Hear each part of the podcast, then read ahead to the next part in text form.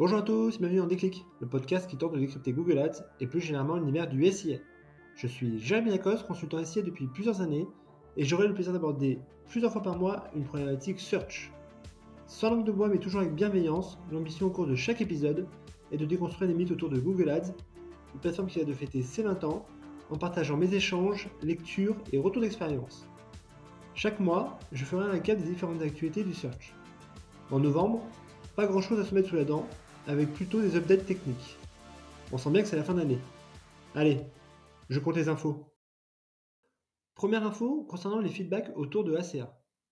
Ginny Marvin, un responsable produit Google, a répondu à pas mal de questions concernant ACA, c'est-à-dire le module de production d'assets créatifs créé automatiquement.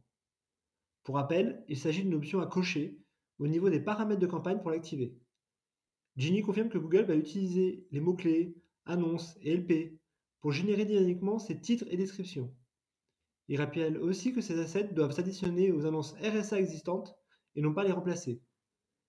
Je vous partage une mésaventure qui m'est arrivée avec ACA dernièrement. Je l'avais coché pour tester sur une campagne. Or celle-ci se met à ne plus diffuser une semaine après, car j'utilisais le nom d'une marque. Après analyse, il s'avère qu'ACA avait généré des titres d'annonces comportant le mot-clé LinkedIn qui était naturellement protégé. Donc pour résumer, Google m'a généré des titres qu'il a ensuite lui-même bloqués car il ne respectait pas sa politique de marque. Il y a encore un peu de boulot donc. Deuxième info concernant les tests d'annonces sponsorisés dans Bard et Bing IA. Alors que Microsoft a intégré il y a plusieurs mois ChatGPT dans sa SERP, la présence de résultats payants dans Bing IA se faisait attendre. C'est désormais du passé. La semaine dernière, je suis tombé sur un résultat Bing IA qui contenait un lien sponsorisé, d'ailleurs très peu visible puisque la mention annonce était uniquement indiqué sur l'image générée. Côté Bard et SGE, la période de test bat aussi son plein. Avec des études qui prédisent des chutes de CTR de l'ordre de 30% en SEO, Google multiplie les itérations pour intégrer du SIA un peu partout. Cette semaine, certains internautes ont identifié des liens payants dans la rubrique You may also ask, une rubrique à forte visibilité.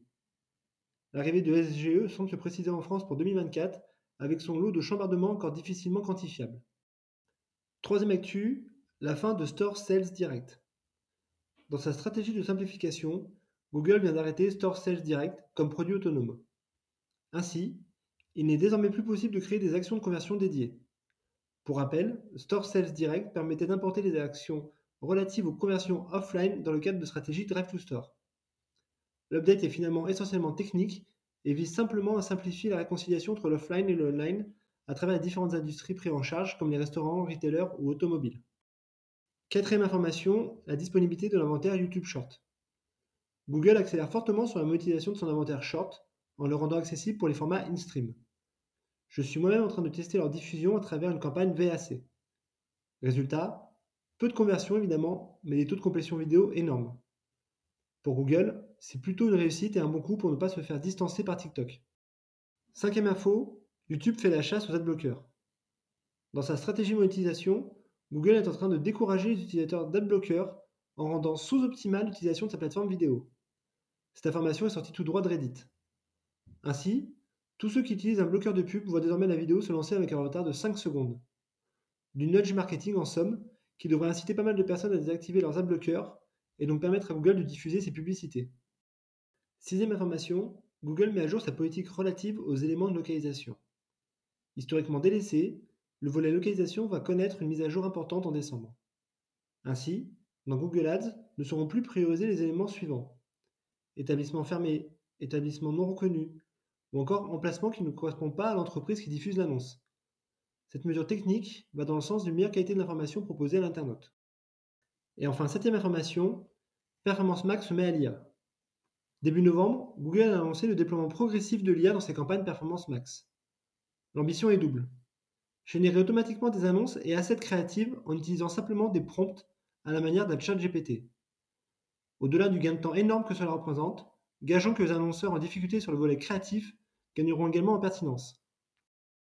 A noter aussi qu'en parallèle, Google a mis à disposition aux États-Unis son outil Product Studio qui permet de générer gratuitement des créas produits à partir d'éléments textuels. Une sorte de mid-journée pour e-commerçants, et c'est assez bluffant d'ailleurs. Voilà, cette 21e revue d'actu est terminée avec quelques avancées sur l'IA et la consolidation produit. D'ici là, prenez soin de vous et si vous me cherchez, vous savez me trouver sur Google bien sûr. Allez, à la prochaine